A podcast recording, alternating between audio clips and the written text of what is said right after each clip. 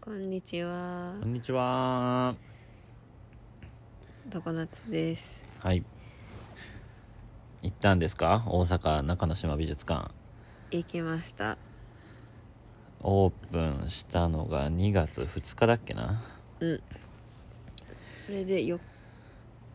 5日に行きました最初の土曜日ね。どうだったのよ。よかったよどう良かったのよ。楽しかった今って、コレクション展的なやそつ。うそうそうそのなんかもともと大阪市がすごいコレクションアートいっぱい持っててバブルの時に買って今じゃもう値上がりして買えないようなアーティストの作品いっぱい持っててでも展示ししてないから展示しようって言って中之島美術館構想みたいなのがあって構想から6違う40年と かなんか書いてたけど、構想してたんだねずっとそうそうそううんみたいうんえようやくオープンしましたとはい。ずっとね、あのー工事してるのを、国立国際美術館のすぐ隣にあるから、うん前の、まあ、このラジオでも、そのアートの展覧会行った話とかしてる時って結構国立国際美術館の話多くて、ヤンボーもそうだし、えーボイスとパレルモもそうだし、うん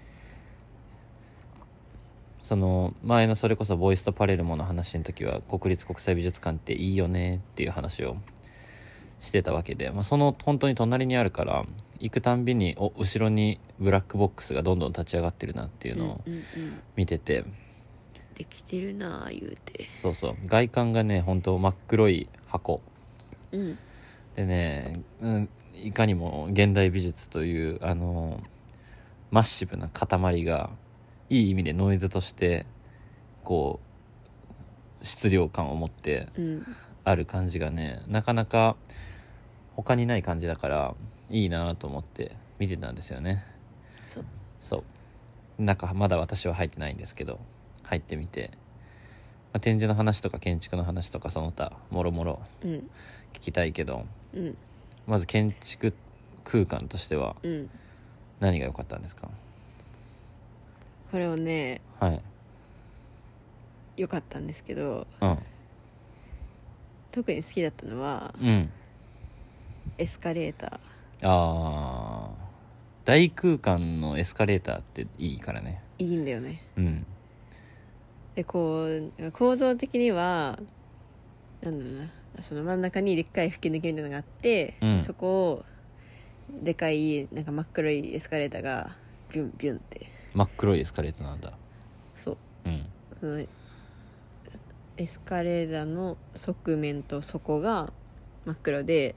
あのへー建物の外観も黒いマットなんだけどうんエスカレーターもなんかそういう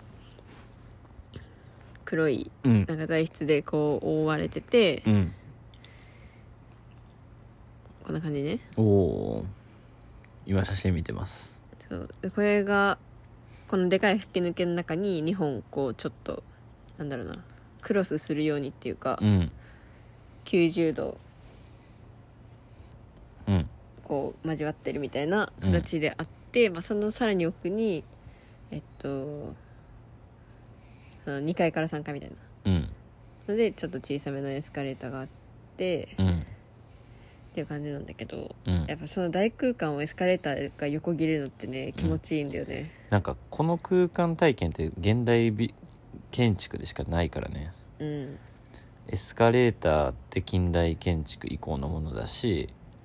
け割とそのそれでも古い近代建築でいくと吹き抜けを分断するような装置として使ってなくて本当に階下の移動というかうんうん階と階のまあそれこそ昔のデパートとかそういうのをイメージしたりそうねするとそのエスカレーターによるその視線の移動みたいなものがダイナミックさみたいなのの手法には使われないしあとエスカレーターを外から見ることによってあの建築的な衣装にしてるっていうのもなかなかないから近代建築だと、まあ、それこそ多分 OMA とかがシアトルとかでやってからみたいな気はするけど、まあ、美術館みたいなそういう現大きな箱でそういうのがあるのはいいんですよね。そうでこうエスカレーターってさ長ければ長いほどさうん、ワクワクが溜まっていくじ ゃんわかるこの感じ溜まっていくのはどこ乗ってる時乗っている間にうさ、んやっぱその距離が長いほどさ、うもんうなんか視覚的にもこうシュンってシュンってシュンってこうう、んなんかコペンハーゲンのメトロのさ、うんすごいなんか近未来なうん長いエスカレーターとかあったじゃん、あったあったなんかああいうのもさやっぱこう上昇していく感じとさ、うんまあだから高さの移動が大きいっていうことになるだろうからそうと視覚的になんかもっとうんこう先がピュッてあー伸びているっていう感じと、うんこう一点投資図法でこうシュッとうん見える感じがねうんやっぱ長ければ長いほどいいとされてるんですようんなのでそれがもう長いのが長くてでかいのが2個あるからなかなか確かにラないな日本で長いエスカレーター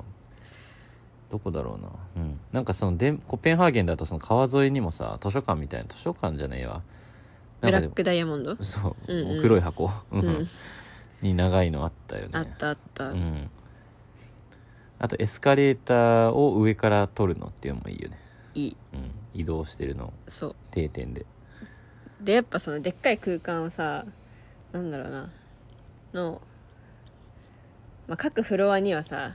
行けるよそりゃいうん上に登ったりとかできるんだけど、うんそのやっぱ移動してる間にうんこうだんだん視点が変わりながら、うんこの吹き抜けとか建築を観察できるっていうのは、うん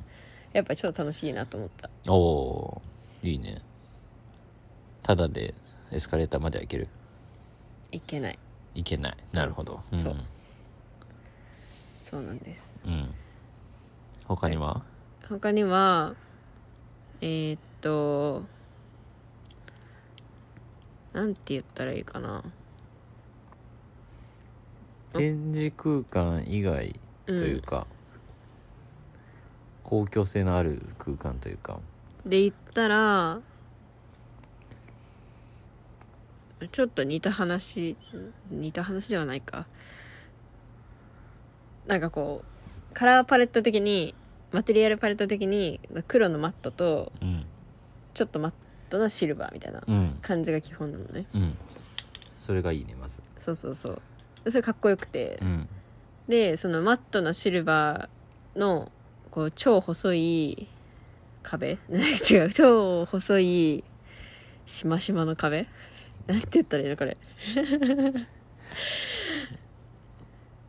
なんか、うん。細長い、こう、ステンレスの、板っていうか、んを仕上げに、壁とか天井の仕上げに使ってるって感じで、す隙間が黒くなってて、ちょっと隙間開けで等間隔に、そうそうそうそそうういうし仕上げをしてるね。そうこれがめっちゃもう多分展示空間以外の壁ほぼこれみたいな壁天井うん。でうんな。んかここまで統一感あるとかっこいいんだよね壁と天井を同じ仕上げにしてるから、うんなんかこう、無機質感というか、そうボックス感がよりなんか強い感じはあるね。なんですよねでこう水平垂直がより強調される的な確かに。感じがあって私水平垂直好きなんで確かに。好きでしたねでこうなんか照明とかもさいい感じにこう反射する感じがあってうん。このシルバーのマットな感じが確かにシルバーだと光のムラみたいなのが綺麗にこう出て自然な感じになったりするんですかねわかんないけどなんかそんな感じでうんな気がしたよでこうさあのポスターをさ貼ってる壁とかあるんだけどおおやっぱそのグリッドっていうか縦グリッドにさ合わせてこう並べてポスターを展示したりするとさ、綺麗に綺麗なんだよね等間隔水平垂直でちゃんと貼ってるねそベタベタ貼らずに、ううん何貼ってんのこれ過去の主催展覧会過去中之島美術館って過去にあったの美術館はなかったけど、うんその概念っていうか 大阪市のコレクション店みたいなのをしてたってことそうそうそううーんその今持ってるコレクションでうんやった展示のポスターが貼ってあって、へえ結構あるなすごい眠そうだねだって40年ぐらいずっと存在はしてたからさずっと企画展はしてたんだぽいよっうーん知らんかったていう感じですかねでも基本はなんかいらんもん貼ってなくて、うんいいですねそれもなんか北欧の現代建築感があってうん余白たっぷりそうずずっとこうあってほしいそうそそうう、 はい、余白たっぷりなのもかっこいいしこうなんて言うんだろうなあの なんかエスカレーターとかで移動しながらあの下の方のフロアのショップがちょっとチラ見ししたりとかミスカレーターの視線の話またエスカレーターの話しちゃったうん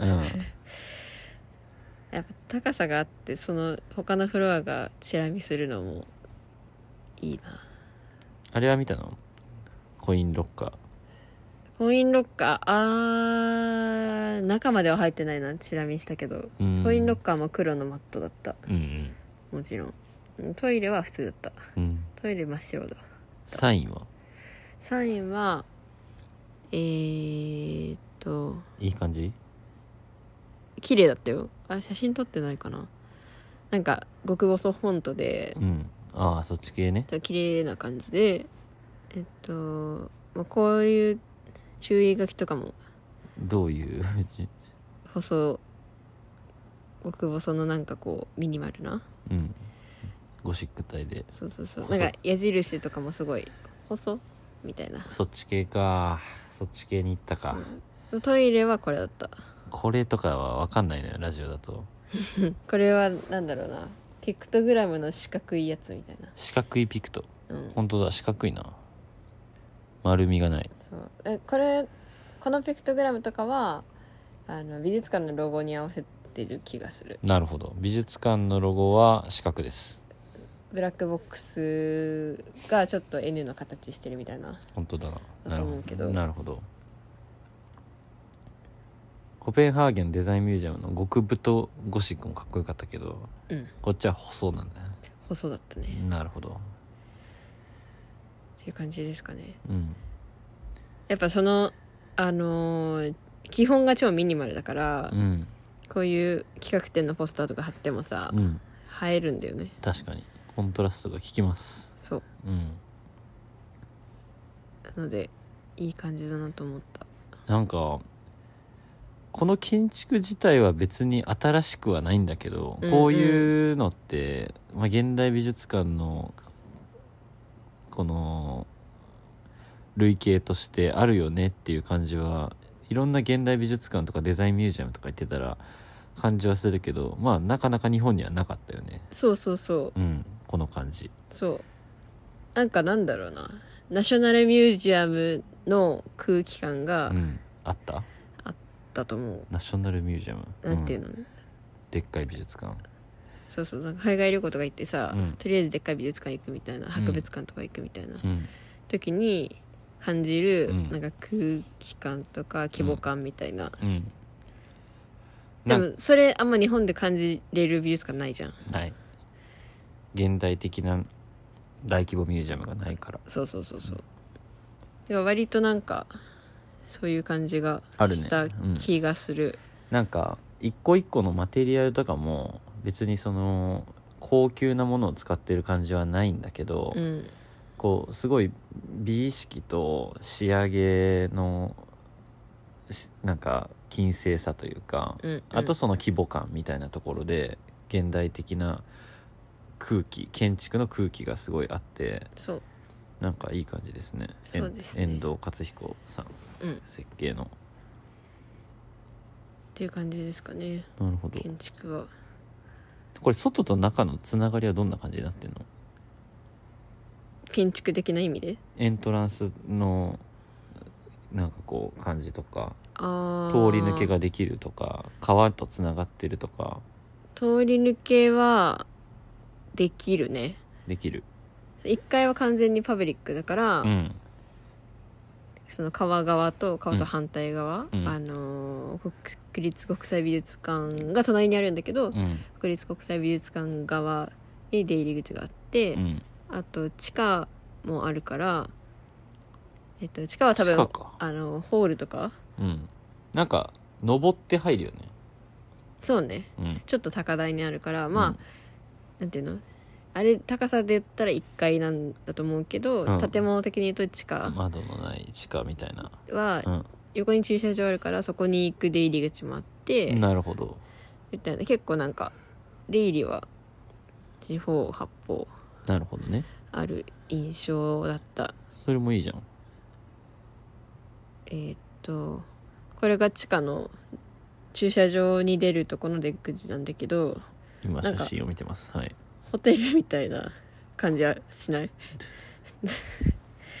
まあ 美術館っていうかまあというかバッバックっていう感じがするけどなんかまあそうねこれは結構バック側うんだけど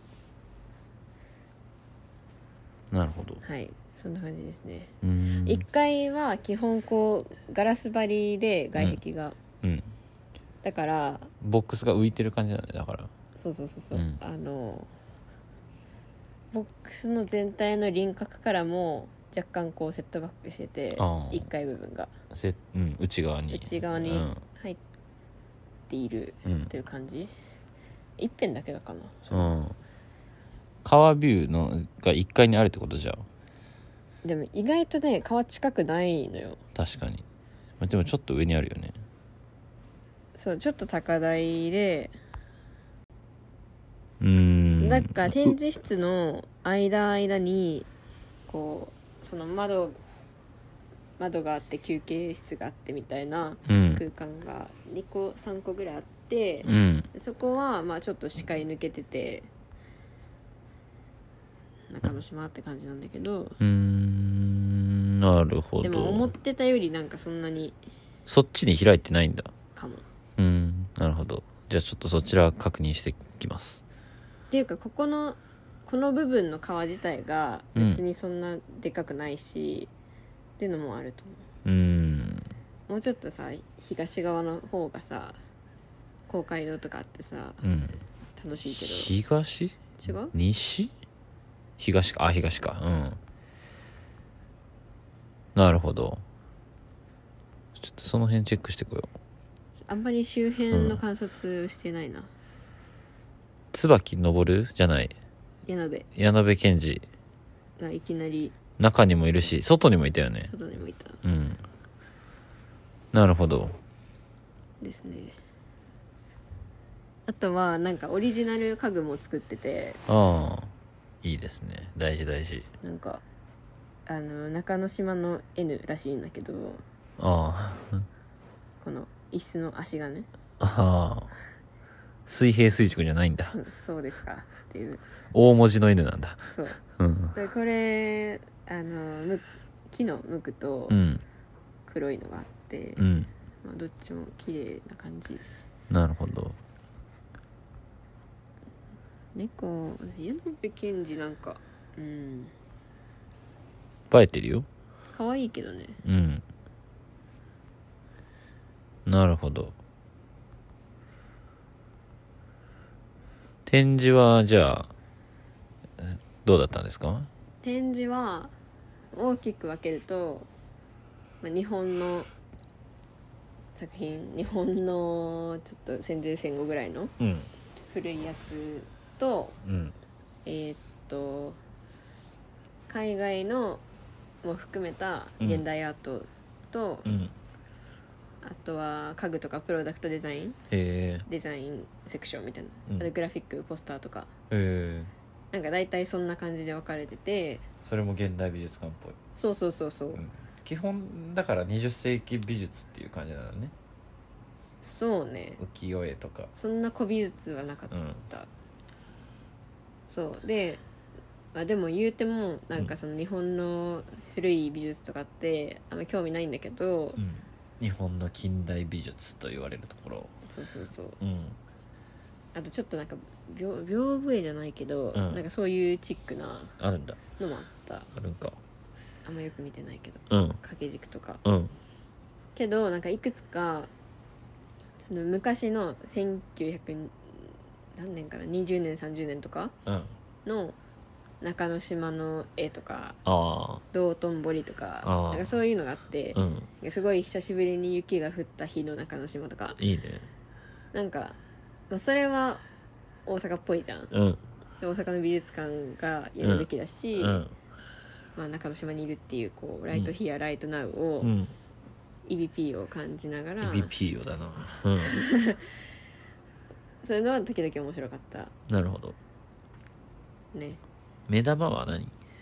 目玉はモ多分モディリアーニなモんデかィリアに1点しかなかったあそうそうんい一番これが評価的にも思い自分的にもすごかったわこれあるんだみたいなえー、あれかな私あれかな吉原二郎吉原二郎って誰だっけ具体の人だっけそうそう具体のえっとリーダーっていうかうん創始者のうん人うんのなんか円の作品があって二郎じゃねえな二郎じゃない二郎だよ二郎かでこれ多分なんか PR とかにもよく使ってた気がするけど、うんこうめっちゃでっかい丸を筆でガンって書いたみたいなうんのがこう3部作みたいなのがあって、うんそれめっちゃかっこよかったね確かに美術館がもう推してる感じはあったけど、うん具体って関西の芸術運動だからねうん他にもあったの具体白髪和夫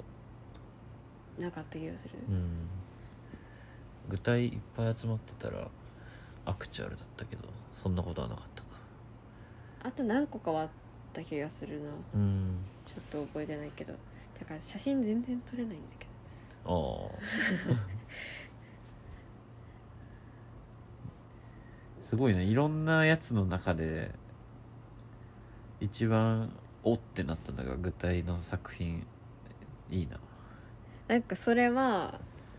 えっとちょっとあんまり覚えてないけど、うんなんかその具体が持ってた展示室かなんかがうん壁が黒かったらしくて、うんでなんかそれにこうリスペクトっていうかうんあれとしてなんかそこの一体だけ黒い壁にしてたのねあー展示室の、展示室は白なんだうん、基本白かったブラックボックスだけどそうそうそうだからそこだけ黒かったっていうのもあって、うんなんか余計かっこよかったなるほど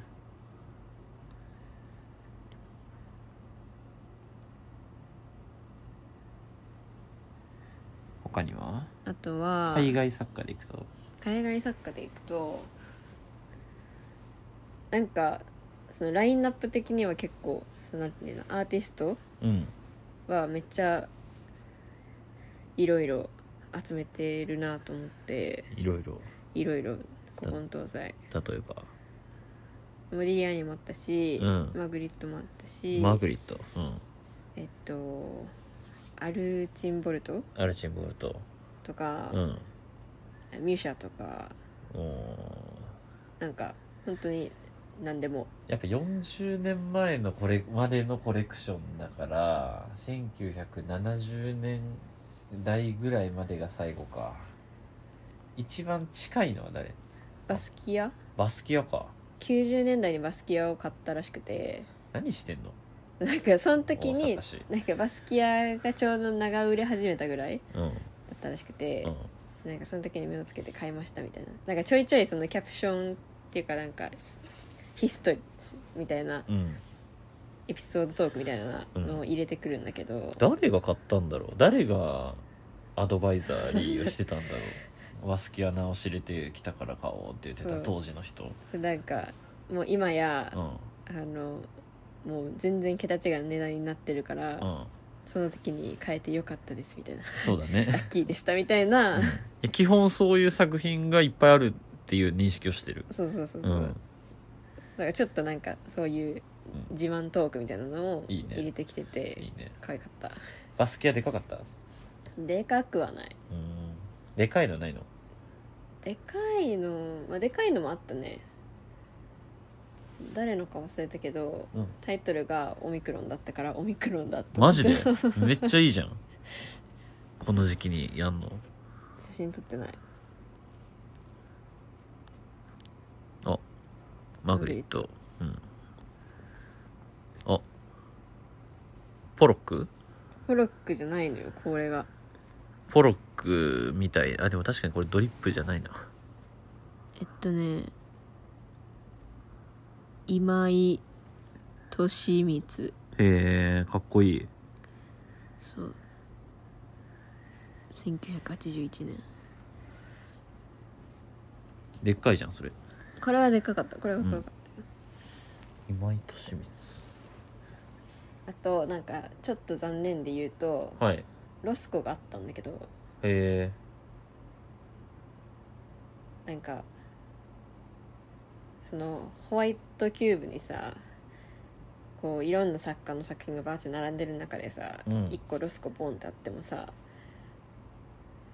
なんかうーんみたいな空間にはまってないってことだよね、うん見せ方としてそうそうそうその並びとな空んか思って間うんにはまってなくてうんうーんって思ったらその日ちょうどさあのオーバーザさんっていうポッドキャスト聞いててさでなんかそのアナウンサーの美香さんっていう人がいて美香さんなんかそんななんか文化人みたいな感じじゃないのようん、うん、ないんだけどなんか文化人でしょそでその人がうんなんか千葉の奥の方の美術館でマーク・ロスコっていう人の作品だけがある部屋があるんですよみたいな市原川村あ川村 DIC そうそうそう、うっんては言ってなかったけど、うん多分そこうで、んなんかそのマーク・ロスコの部屋がめっちゃ良くて、うんなんか時々一人で見に行くんですみたいなうん言っててうんいやロスコロスコ部屋必要だよなと思ってロスコはねうんうんあと私はテートモダンでロスコ部屋見たけど、うんロスコはロスコ部屋なんだよねと思ったなるほどせっかくだから作ってほしいなと思ったサイズばっかり聞くけどそのロスコでかかった いやでかくないと部屋になんないじゃんと思ってバカデカではなかったね、うん壁一面ロスコにしたいけどね、うん、そうねまああでともなんか椅子がいっぱいあったのは良かったデザインのコレクションのところってことそううんないもんな埼玉県立美術館しかしかもなんかいわゆる名作椅子じゃじゃなくてう、んなんかちょっとこうメインストリームじゃないやつへえだと思うなんか有名っちゃ有名だと思うけど、うん例えばイームズとかうんなんかアールトみたいな、うんまあ、アールトののもちょっとあったけどうんへなんか若干いつものラインナップじゃないえ椅子とか家具があってそれも面白かったねそれこそなんでコレクションしてたって思う確かにねデザインプロダクト名プロダクトデザインに文化的なそういうし価値みたいなのを80年代ぐらいから買ってたのかななんでってなるよねだって見せてないのにいいじゃんはいうんないからね神戸にデザインミュージアムは作るべきなんだけど、うんうん、まあいいじゃないですかはいポスターとかもポスターとかもそうねポスターとかもさ台北のさタバコ工場うん跡地でさ、うんうんなんか謎のチェコかセルビアか忘れたけどなんかその辺の東欧の国のポスター展みたいなの当時あったねうんめっちゃかっこよかったじゃんうんポスターをグラフィックデザインの歴史の中で展示するのめっちゃいいなって思ったけど誰がコレクションしてんだ誰がキュレーションできんだとかさある中でいいねそのポスターをちゃんと保存してコレクションしてんのもで展示するのでもミシャとかはさわかるじゃん分かりやすいあとロートレックもうまさしくポスタそうそーうんはまあまああるんだけど、うんまあ、その中でもなんかこの完全に全色すられた状態のがあるのはうん超珍しいですとか、へえそういう自慢話があるんだけどへえそれプラスえっと田中一行とかああもっと今のポスターも入っててなるほど良い確か東京オリンピックのもあったしああそういうのどこにあるんとだろかうパナソニックとかそういう家電系の普通の資生堂とかのポスターもあーあるし資生堂とか確かにそれこそパナソニックのギャラリーとかにはあんのかな東京とか行ったらポスターの展示まあね資生堂自体のギャラリーもあるしねそうそうそう田中一行とか見るんだったらそういうとこにあんのかでなも田中一行はさ関西の人じゃん、大阪の人あそうだっけだから大なん阪かにあるべきその関西時代にやってた雑誌かなんかうんもなんか結構揃っててなるほどちょっと関西のアドバンテージをこうなんとか出そうといろいろやってるなと思った誰だコレクションしてた の田中一行のポスターを大阪市の税金で買おうぜって言ってたやつあと電通のアドアドミュージアムとかにあるのかな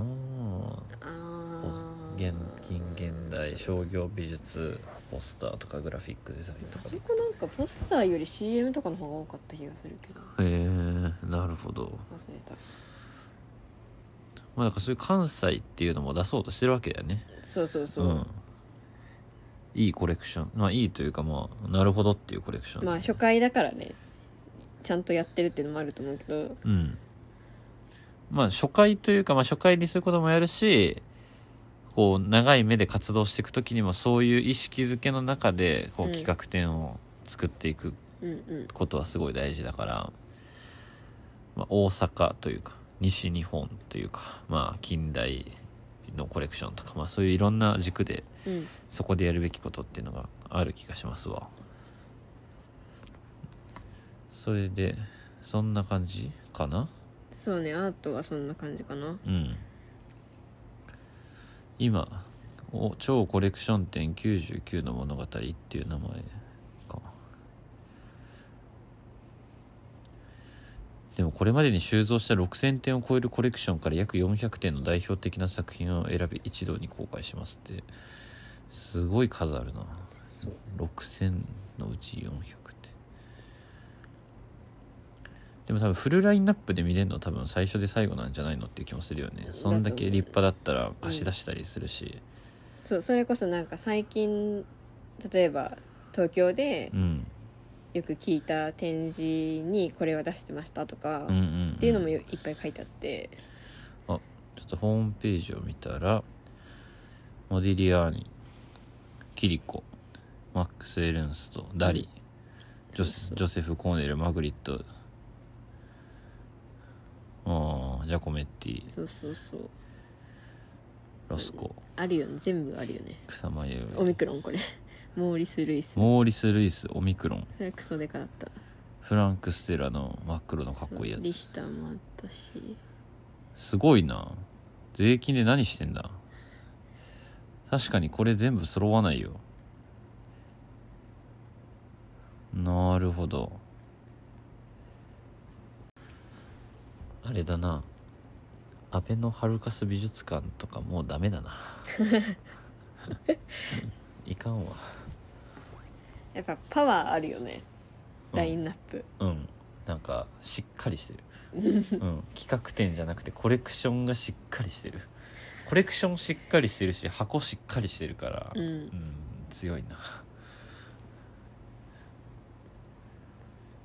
そうなるほどなので結構ね楽しいんだよいいですねはい次がだから一旦コレクション展やって次がモディリアーニ展かそうそうそうあとは、えっと、ギャラリーショップが一応あるんだけど、うん大事大事えっと、展示空間出てすぐのとこはそのなんか作品のポスターとかうんグッズみたいな感じで、えっと、1階の、えっと、川から入ったすぐのとこ川側からね川側から入ってすぐの多分みんなが多分多くの人が最初に入るとこにうんなんかデザインショップみたいな小さいショップがあって、うんそこはなんか、まあ、いろんなデザイナーのうんプロダクトうん文房具とか文房具とかいろんな大阪日本のデザイナーのみたいなの言ってたよねそうそうそうそうグッドデザインのやつがうん置いてあるコーナーがあってうんそこも結構いいのいっぱいあった質は良かったうん何も買わなかったけどうんなんかあの、まあ、ここオリジナルのプロダクトではないと思うけど、うんこれ例えばなんかコーヒーのドリップするやつうんとか玉ねぎの箸置きとかうんこれバラして使えるみたいな、なんかいい感じのプロダクトが並んでて、あとまあワンチャン買おうかなって思ってたボールペンが8000円したのでやめましたそうあの我々あアジアに旅行した時に現地のローカルデザイナーのプロダクトちっちゃいのでいいから買いたいか探してたりとかっていうのを旅の楽しさとかにもしてるんでミュージアムショップにそういう日本のデザイナーのプロダクトデザイナーの小さい作品とかあるのいいなって思ったけどペンが8000円かちゃんと値札を見ましょうであとはなんかカフェは今準備中であああとワークショップみたいなちょっと会議室っていうかうん部屋も使われてなくてあとなんか工事中のエリアとかもちょこちょこあって完全にはオープンしてないって感じだったなるほどミュージアムショップじゃないミュージアムカフェも確かに楽しみだなあとはヘイが入るらしいねヘイのショップそうすごっ楽しみあそう今見つけたんですけど、うんえー10月22日、えーうんその次の2月から3月末ぐらいまでがその大コレクション展みたいなのやっててその次モディリニアーニがあってその次何かが多分あって10月22日から1月9日結構先半年ぐらい後ですけど、うんえーに国立国際美術館と大阪中之島美術館の、えー組み合わせで具体の大規模個展大規模展覧会なるほどいいですね良さそういいじゃんこれ今年ちょっとこれまでに具体の勉強しよ整えるねコンディションう整えていこううん前もねあの前前前というか、まあ、その半年後ぐらいに備えるの、まあ、旅行前とか3ヶ月前とか C での勉強しようとかデンマークの勉強しようとかうんやっていくけど改めて時期的にも関西人的にも具体やろえいうまあちょっと私も速やかに行ってきますわちょっと一旦行ってみてほし90のどっかで行こいなんかねうはい最最初もちょっと言ったけどはい最初かななんか川沿いのブラックボックスでうんもうコペンハーゲンなんですよつ まり大阪うんはコペンハーゲンなんですよまあ、この辺はね川沿い使ってる方だしねコペンハーゲンと比べたら使ってるとは口が先でも言えないんだけいやどうんいや今日なんか写真見返してて、うんコペンハーゲンどうだったかなと思ってう、んもうもう目の前なわけよ川までレベル同じでうんでその間にベンチとか置いてて、うん、これかこれなねあーってなるけどまあまあまあまあでもいいんじゃないこんな美術館他にないでしょ日本でないと思う立派な現代美術の空間が中之島にできていいじゃないうんでもやっぱもうちょいもう一息川に近くて欲しかったなそうなんかもうひ俺がそのまだ見てないからあれだけどもうちょっと開いってもよかったのではっていうもっと都市改造的なこう異物をこうゴーンって置くことで改造するっていうのももちろんあるんだうけど、んうんうんあるんだけど異物ゴーンって置いてさらにこう外もガンガンガンみたいな感じでそうもっと一撃で都市改造してくれよ感はちょっとあるから、まあそこら辺はまあなんというか、えーお上品にというかそつなくというか、うんそつなく異物を置いてるからすごいレベルの高いことはしてると思う思うんだけど、うん、思うんだけどなんかこうランドスケープを変えちゃうみたいな、うんうん、ザハの建築とかまさしくそうだけどさ、うんうんうんうんそういうところがちょっとまだ行ってないと伝わってこなかったからちょっと見に行きたいかなって感じ。なんか人が美術館に行って帰る以外の行動があんまりなんかあー起こらなさそううーんあとなんかそれがあることで全く違う流れが生まれたとかもうんあんまなさそうあんまななさそうなんか一応前にあのちょっとした芝生みたいなのあるんだけど、うん、でもちょっとした芝生だから、うんまああったかかったら寝転がったりするかもしれんけど、うん、別にそっから川ビューめっちゃ見えるとかでもないし屋上とかは屋上ビューポイント行けない気がするビューポイントなしですかそうね例えばまあなんか中之島ってそのこの近くでもまだ更地があってなんか病院の跡地みたいなうんなんかそこまあその不動産業界だと話題なんですけど、まあ、でその中之島から結構変わるよねみたいなその新しい新線も通るしあ人生新線線路なんの地下地鉄下うんああそうの梅北の2期から北梅田駅から真南に新町ぐらいまで行くから中之島って大阪駅まで行くのすごい不便なんだけどうんまっすぐ行けるようになるらしくて北梅田駅ができんのまずできるやばいじゃん梅田もう分かんない よ誰も北梅田駅は本当に北梅にあ田る、一人で混乱してるようん、助けてあげな西梅田東 梅田うんで北梅田できうて、んそその中之島と話変わるけど我々最近その新町らへんも行くじゃん西長う堀とかのんそうねご飯食べにあそこもさ一本で大阪から行けないじゃん確かにで北梅田中之島その新町らへんがまっすぐと南北につながるうんのよ、まあ、2030年とかだけどうんうん、ってなってくる予定だからそうなってくるとまた新たな人の流れできるし俺多分そのライン好きだなって思うのよね、うんうんまあ、天満も好きだけど、うん北梅だからこううつぼなんていうかね淡座というかそのうつぼ公園のちょっと西側を通っ御堂筋線の日あ真西に、うんうんうはん、さらに通んのよいはいでそうなってくると中之島がすごいまた便利になるし、まあ、そのそういう都市改造はあるみたいなんですけうど、んまあ、それを見越して見越してなくかどうなのかよくわかんないですけど、まあ、そういう都市改造はあると。ううんんまあ、そのいろんな大いなるいろんなやつの中の一撃目というかうんうんうんという感じではあるのでまあ美術館のそう立ち上げに行けるなんて人生で一回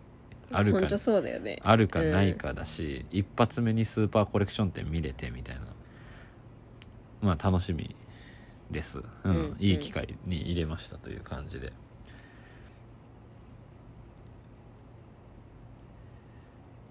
見てくるわちょっと周辺も歩いてきて、で周辺は普通歩くのようんでも寒すぎて本当に無理だったわけ寒くても歩く、うんまあ、ちょっとじゃあ建築仲間と行きたいな誰かいないかな、うんいやいや言いながら歩きたいなんかそう周りに影響を及ぼさなさそうあれって思う洋平くん傭兵行ってんじゃん誘えよ仕事やろなるほど OK はい私こういうの好きなんだよね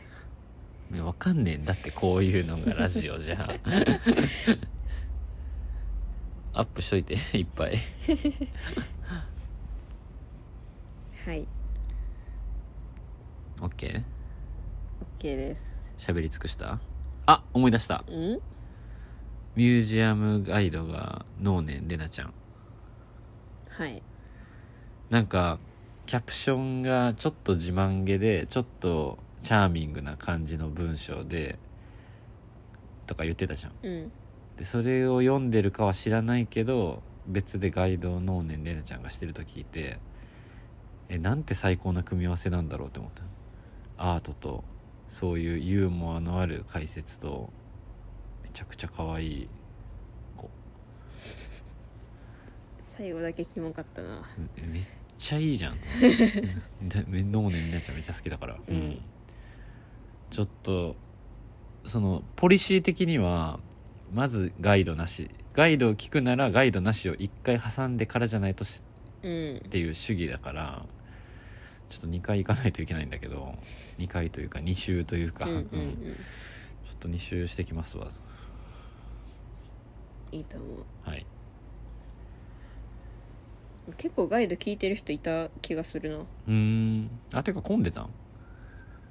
混んでたね。やだな